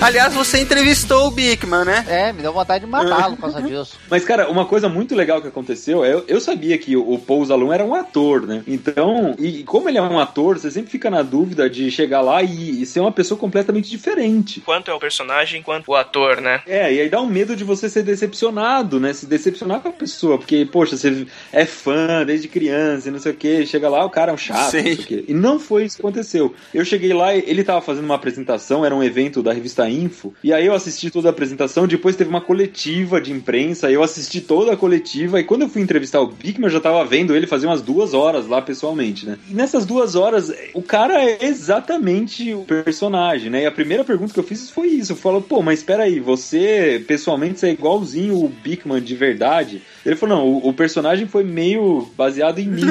eu achei sensacional. O cara é muito, ele é muito engraçado, né? Porque ele não é um cientista, mas ele é aquele cara engraçado que a gente vê lá, que ele é cheio de fazer piada, de explicar as coisas de um jeito muito interessante e tal. É exatamente aquilo. E, e me deixou muito feliz de saber que o, o, ator era o cara. Olha, eu dou uma ideia, cara. A gente podia sequestrar o Bigman na campus. Inclusive, se a gente não conseguir sequestrar ele, a gente podia levar o Art, que o Art também é divertido, hein? Ou o Vlava Ave, que tem sabe? Vestir a, vestir a camiseta do Psycast nele. Isso! Fazer um guarda-pó laranja com o logo do Psycast. Guarda-pó laranjão. Cara, isso foi a melhor ideia que eu já vi em toda a minha vida. Pô, ele usa um verde-limão, cara. Por que não um laranja? Por que não? É sério, eu achei isso fantástico. Dá um jalecão de laranja com o logo do Psycast é, num bolso, o Manual do Mundo no outro pra ele. Vamos aprontar uma dessa, hein, Iber? O que, que tu acha? Fazer ele cair numa pegadinha do Manual do Mundo lá e depois a gente a gente tá querendo ver se é, no palco lá onde eles vão colocar a gente, que é no palco da ciência, tem como colocar um pêndulo do Newton. Nós podíamos pôr o Bigman na outra ponta. Pra ver ele se jogar pra trás. É, como tem atrito e uma série de coisas, ele vai sempre voltar é, um pouquinho Se, se você frente, encostar ele no teu rosto soltar, quando ele voltar, ele nunca vai encostar no teu rosto de novo, entendeu? Só que você, por instinto, você se joga pra trás, né? Essa que é a brincadeira. Vamos pôr o Iberê fazendo isso. Iberê, topa? Aí eu, eu, eu, eu, eu, fico assistindo apresentações de, de professores que dão show de, de física e química e tal para eu aprender essas coisas, né? Experiência nova e tal. Aí o cara começou a apresentação falando assim: ó, eu fiz esse pêndulo, mas já aconteceram dois acidentes. o cara empurrou o pêndulo na hora de soltar. Yeah. e o outro colocou a cabeça pra frente. é, né? Melhor confiar no Darwin do que confiar é, no Darwin é poderoso, né, cara? Frase para a vida. Melhor confiar no Darwin do que no, no Newton. O, agora vem cá, é, Iberê. Todo mundo te reconhece jovem, adolescente, adulto, professor, usa teus vídeos em aula. Nunca te convidaram pra fazer um programa de TV só seu, assim, né? uma série, alguma coisa? É, isso acontece, aconteceu com bastante frequência. A gente recebeu convite de tudo quanto é lugar. Aí, mas tinha muito convite bizarro, assim, de, de, a televisão sempre, sempre surge umas coisas do além, você não acredita, né? E para fazer quadro em tudo quanto é programa e tal, coisas que não tinham, geralmente não tinham tanto a ver com o Manual do Mundo. Aí um, surgiu uma oportunidade legal que era fazer uma série para Cartoon que fosse baseada no Manual do Mundo. E a gente fez, gravou essa série agora no começo do ano, foram quatro meses de gravação, são 26 episódios de meia hora, vai chamar Experimentos Extraordinários. E começa agora, 1 de novembro, ou esse, o podcast vai ao ar dia 7, já, já começou. É então é todo sábado, 11h30 da manhã na Cartoon, e tem uma reprise no domingo também, não é no, no domingo à noite, precisa ver o horário lá que eu não lembro de cabeça. Só que ela é uma comédia, então é um sitcom, ele é parecido com o Mundo da Lua, do, do Lucas Silva e Silva, vocês devem lembrar. Sim, sim. Então, é, a história é de um cara que chama Iberê, na, na ficção eu chamo Iberê mesmo, eu faço o personagem de mim mesmo, que chega numa emissora de TV e para fazer um programa de experimentos. Eu sou mais ou menos o diretor do programa. Só que a dona da televisão é muito pão dura e em vez de ela contratar pessoas experientes para me ajudar, ela fala: "Ah, contratei quatro ajudantes que têm 15 anos de experiência". E eu chego lá na hora de conhecer a galera e eles têm 15 anos de idade. e. Muito bom. E aí eles. Eu não sou o apresentador do programa. Quem é o apresentador do programa é um cara chato, que chama Valentino, que ele é todo fresco, ele é super estrela, assim, e ele só me enche o saco. Então, a gente fica, eu e mais os meus quatro ajudantes e tal, montando os experimentos, se preocupando em como vai ser o programa, não sei o que, e ele chega com as exigências mais absurdas e tal. E a gente tem que ensinar para ele como é que o experimento funciona, e, e toda a comédia, as histórias rolam em cima disso. Então, é uma ideia legal de mostrar os experimentos, mostrar um pouquinho de ciência, mas é, o programa é engraçado pra caramba, foi super. É um programa de TV, TV mesmo. É engraçado que mostra até os bastidores de como você monta o experimento. É, dos testes que você tem que fazer, e, e tem que estudar, e tem que fazer uma reunião de pauta, e tem que ralar, né?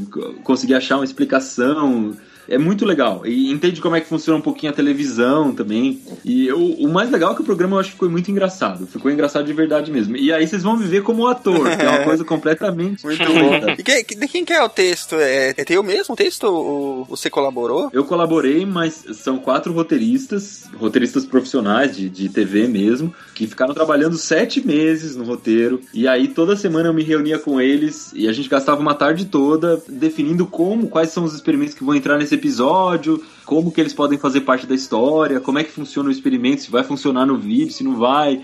É, e aí eu bolava a história, um esqueleto de história junto com eles, lá baseado nos experimentos, e depois eles escreviam as falas mesmo, como é que ia ser, o que, que cada personagem ia falar, isso que foi um processo divertido. Então eu participei no começo como roteirista, né, todo esse processo de escrever o roteiro, e depois participei como ator, e a gente também, a gente que fez todos os experimentos que aparecem no programa. Então o Manual do Mundo virou meio que uma fábrica de experimentos, porque na televisão você tem que mandar vários, né? Então, ah, vai ter um canhão de batata. Meu, tem que fazer cinco canhões de batata. Muito bom. Mais um jeitinho de levar a ciência para as pessoas, né? Mais um jeitinho. É um jeitinho pra gente completamente novo, né? Então, é, eu não sei ainda como é que vai ser a receptividade, se, se eu fui bem como ator. saberemos em breve, saberemos em breve. É, mas é, foi o que funcionou. Então, é, tem um programa de TV aí e vamos ver como é que vai rolar. Mas o YouTube eu não abandono de jeito nenhum, né? É assim, onde a gente nasceu e tem livro, agora programa de TV, mas mas os três vídeos por semana a gente não deixou de produzir. Durante todo o programa de TV, a gente fez gaveta, gravou de madrugada, gravou em final de semana, mas as pessoas nem sabem que o programa de TV foi gravado enquanto a gente estava publicando no YouTube. Atualmente você, sua atividade assim é só do Manual do Mundo ou você ainda continua com o seu emprego? Não, não, eu deixei tudo, é, deixei meu emprego em 2012, comecinho de 2012. Virou, agora, agora tem alguma expressão para isso? É pra youtuber? é, chama youtuber, né? Quem vive de YouTube. É, eles se, os youtubers se chamam de youtubers uhum. mesmo. É, é youtubeiro. É, youtubeiro. Os youtubeiros. Então eu sou um youtubeiro agora.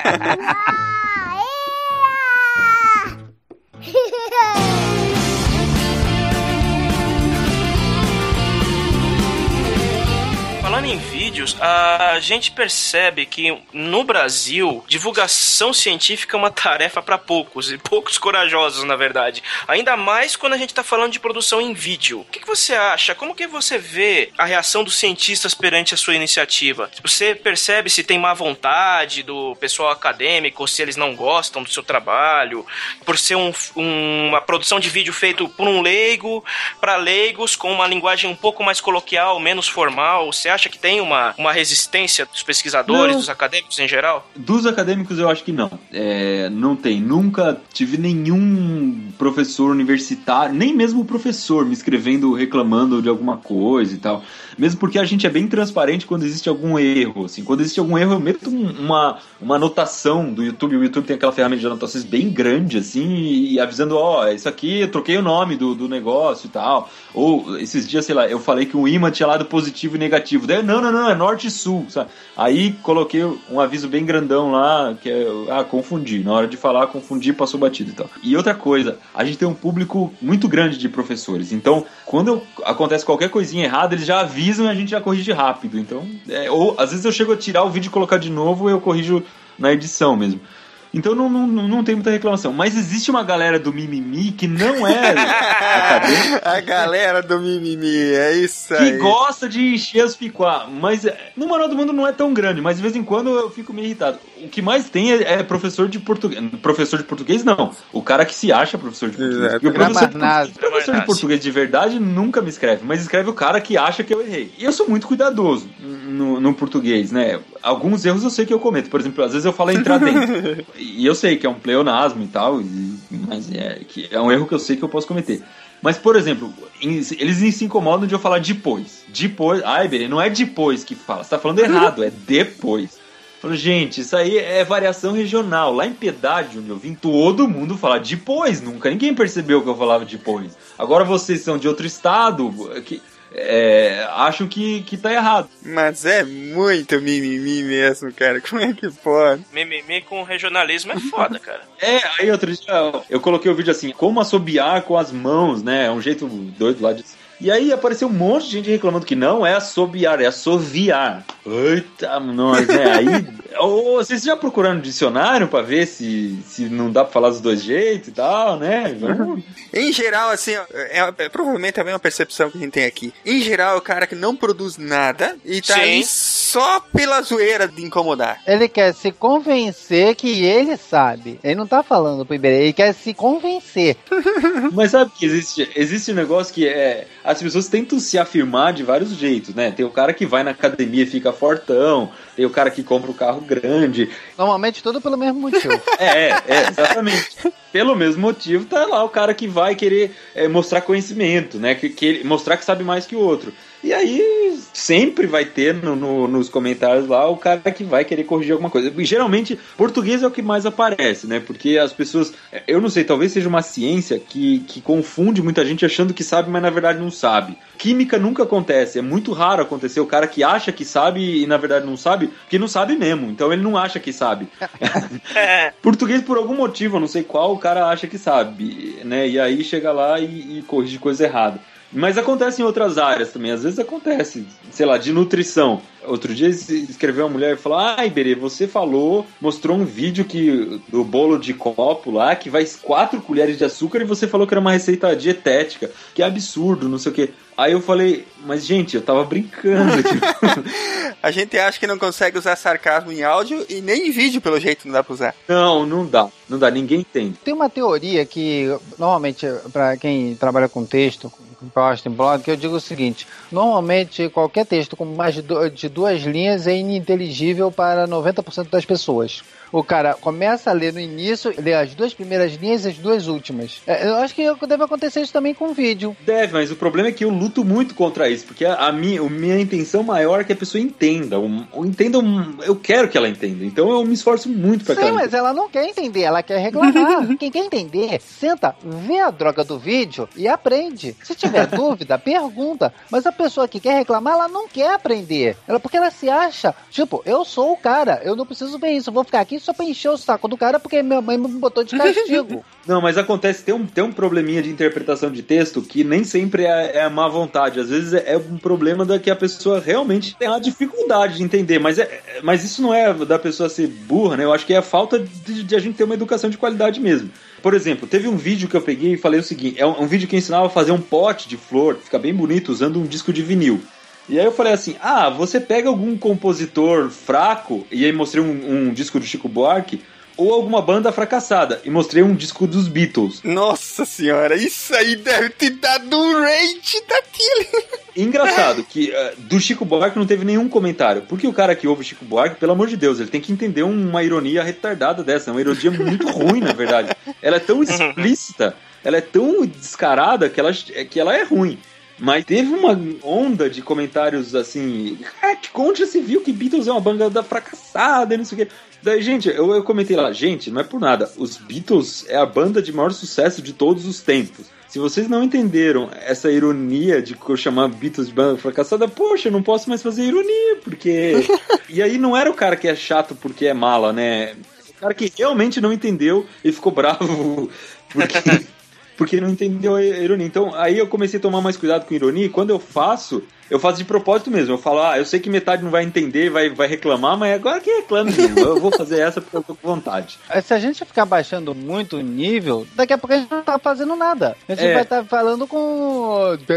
É, tem que tomar cuidado com a nova língua, né? Isso é verdade. É, mas uma coisa que a gente toma cuidado, que eu penso, é o seguinte: vocês devem ter assistido Shrek né? Aquele desenho animado. Shrek é um negócio que eles chamam de multinível, né? Ele, ele por exemplo, se você pega uma criança de 5 anos, ela assiste Shrek e ela adora. Ela sai dando risada e tal. Mas ela não entendeu 90% do filme.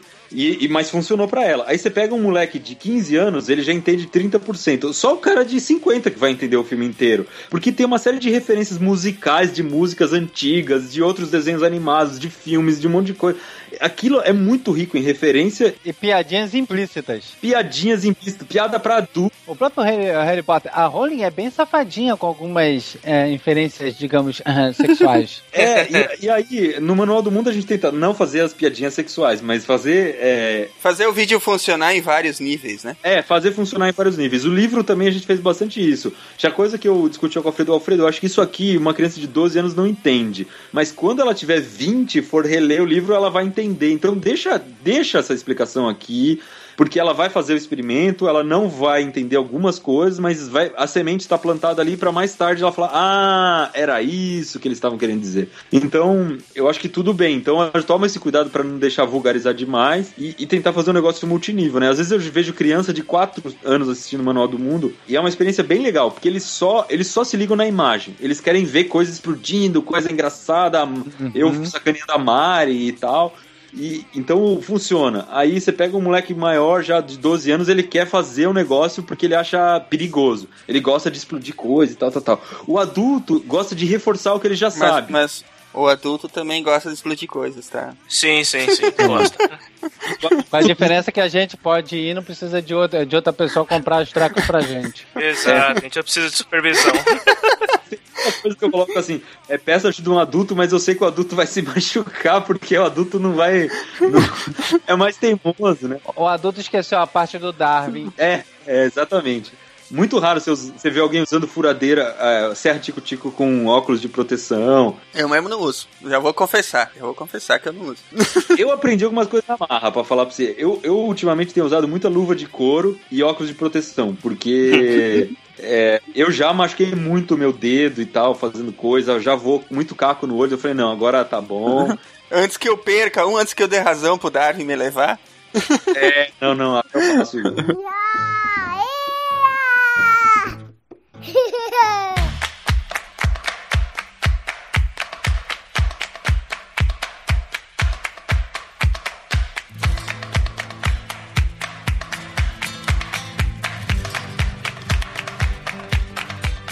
você não recebe muito convite para ir em colégio e, e, escola, fazer a mágica do Manual do Mundo ao vivo? Recebo, recebo, mas não dá tempo de. Porque. Primeiro, porque na internet você atinge o país inteiro e, inclusive, tem muito fã do Manual do Mundo de Portugal. Uhum. Em Portugal, mais ou menos 5% da nossa audiência é de Portugal. Então é bastante gente. É. Então, se você considerar o tamanho dos dois países, é quase que a mesma coisa. Tipo, o pessoal de Portugal assiste como se fosse um. É, parte do Brasil ali, né, assistindo. O pessoal de lá, aliás, eles se identificam muito com os programas produzidos aqui. A gente também tem muitos ouvintes de lá. Sim, é muito legal, porque a gente não tem coisa de Portugal. Acho que o brasileiro deve ter alguma chatice com sotaque, não sei, que eles não têm, né? Mas sobre as escolas, a gente acaba não tendo tempo de ir, porque é, surge muito convite de longe e tal, que vai, vai muito tempo de viagem, né? Você vai pegar avião e tal. E eu também não tenho. Agora eu tô me esforçando um pouco mais para desenvolver isso. Mas eu não tenho know-how de, de, palestra, né? O meu negócio é fazer vídeo. É, eu faço uma vez o experimento só e, e, e jogo fora. Mas Rec... a graça é essa.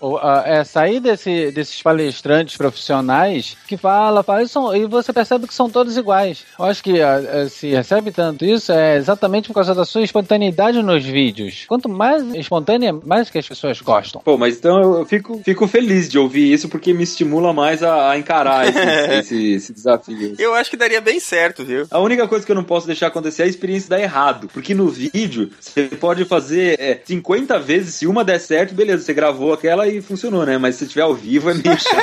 É, aí complica. Aí complica. Então, pra encerrar, o Iberé, a última perguntinha. O que é ciência para você? Para mim, é, a ciência é a arma que eu uso para matar a curiosidade. Na, na verdade, eu acho que você alimenta a curiosidade, viu? Não quero ter. Você não tá matando nada, não. Mas acho que antes de tudo é isso, porque até, até no fundo o que move as pessoas, até os grandes cientistas, é, é um, um num, em algum momento é a curiosidade que nasceu ali, né? Num, você pode falar que é, ah, é para aquilo se transformar em tecnologia e depois usar para não sei o quê. É nada. No fundo, os caras fazem um túnel gigante lá na Europa para bater um, um, átomo no outro. No fundo, é, é curiosidade, sabe? Isaac Asimov dizia que a principal palavra na ciência não era eureka, era cara olhar e dizer assim, pô, engraçado. é aquela, algo que desperte a atenção e entender o que é aquilo. E colocar pra nós, o cara constrói uma das maiores máquinas que a humanidade. Não, não, não é uma das maiores, é a maior. a maior é. máquina, até então era o Saturno V, para colidir átomos sendo que o cara não fazia a menor ideia do que ia acontecer. Inclusive tendo a possibilidade de criar um buraco negro. É, e, é. ou não acontecer nada. Ou não acontecer, dar uma rocha. Tipo, imagina, o cara convencer, gastarem milhões e milhões para construir uma coisa que o cara, tipo, mas vai acontecer o quê? Não, a gente vai responder muitas das dúvidas do universo. Aí um deve ter chamado o outro e vai assim, Hans, Hans, vem cá, isso aí vai funcionar o quê? Falo, ah, não sei, mas deve ser maneiro pra cacete. Eu acho que um cientista deve ter batido assim com o cotovelo no outro e falou assim, ó, se a gente falar sério e não rir, eles compram a ideia. uh, você tá, não só uh, uh, você almeja o conhecimento e tudo, mas é você transformar aquilo em diversão, você se diverte com aquilo. Sim, acho que isso tá no, no, no acho que tá na raiz de todo, de todo toda a ciência, de todo mundo que, que gosta. No fim das contas, se você vai perguntar e investigar por que, que a pessoa está fazendo aquilo, por que, que ela se meteu naquilo, por que, que escolheu aquela profissão, é por curiosidade, por gostar, por achar divertido, não é por um bem maior ou por um objetivo de vida, às vezes nem mesmo por ganhar dinheiro, é porque curte mesmo. Tem vontade de saber o que, que acontece, é aquilo que entusiasma. Né? E aquilo é, um, é o combustível que move a pessoa, na verdade, né? Aquela curiosidade inata, aquela vontade de sentir a mão tremendo quando você está fazendo uma coisa nova e tá fazendo uma coisa legal. É, a coisa que mais me deixa feliz no Manual do Mundo é, e, e que tem acontecido, que eu acho que tô muito feliz que tenha acontecido, é o cara fala assim, ó, acabei de passar no vestibular de Química, ou acabei de passar no vestibular de Física e escolhi o curso por causa de vocês. É, sensacional. E aí eu falo, pô, caramba, isso é muito legal. Poxa, se as pessoas estão escolhendo isso porque se apaixonaram por isso vendo a gente, eu, minha missão tá cumprida. É, muito bom. Mas e aí, e, e por que que tu continua fazendo manual do mundo, além de ficar milionário, claro. Essa é outra coisa doida, né? A pessoa vê você, acha que, pô, vê outdoor na cidade, isso aqui, acha que eu tô milionário. Milionário nada, tipo. Não, não, não fez tanta diferença. paga as assim. contas, pelo menos, né? É, paga as contas. Claro, eu não posso reclamar também, porque eu tô, tô indo bem e tal, mas é, não, não, não, não sou é, jogador de futebol, não tenho nada Coloco gasolina no carro, compro uma furadeira legal e tá bom. É. Mas o que acontece no Manual do Mundo que me dá vontade de continuar fazendo e tal, é primeiro que de ver as pessoas fazendo de fato o, o que eu tô ensinando, né? Então é quando você conversa com uma criança e ela fala que já fez e já fez outra e quer fazer mais uma, você fala, putz, é isso é muito legal. É um, é um combustível muito grande. E a outra coisa é que a gente acumulou uma montanha de ideias de coisas que a gente quer fazer e tem que fazer essas coisas agora. Iberê, olha, que bate-papo bacana, cara. Eu ficaria aqui mais duas horas, mas é, enfim, né? Aí você ferra a vida do editor. que vai editar o seu mesmo. então, então tá ferrado. Só queria te agradecer, é, cara, que como tu falou que foi entrevistar o, o Bigman e você ficou feliz porque você viu que além de ser um ator bacana e ter feito aquele trabalho bacana, a pessoa era legal. Eu também aqui estou feliz em te dizer isso, que a gente via os teus vídeos, via todas, todo o trabalho que vocês fazem lá, que é um trabalho sensacional, que é um trabalho com uma qualidade assim que inspira a gente a, a querer fazer o nosso próprio trabalho melhor. E poder conversar contigo hoje, poder ouvir de ti a tua história pessoalmente e poder conversar contigo também nos mostrou que você, além de ser aquele, aquela pessoa que faz o trabalho lá no YouTube, é uma pessoa legal, é uma pessoa que eh, vale a pena a gente ter por perto, vale a pena a gente ter como amigo, vale a pena a gente poder conhecer assim mais, mais de perto um pouquinho. Pô, gente, obrigado mesmo. Fico muito feliz e, e eu gostei muito da conversa. É muito legal poder falar de coisas de, de alto nível, assim, de, de conversar com um pessoal que enfrenta as mesmas dificuldades que a gente e que tá com o mesmo objetivo.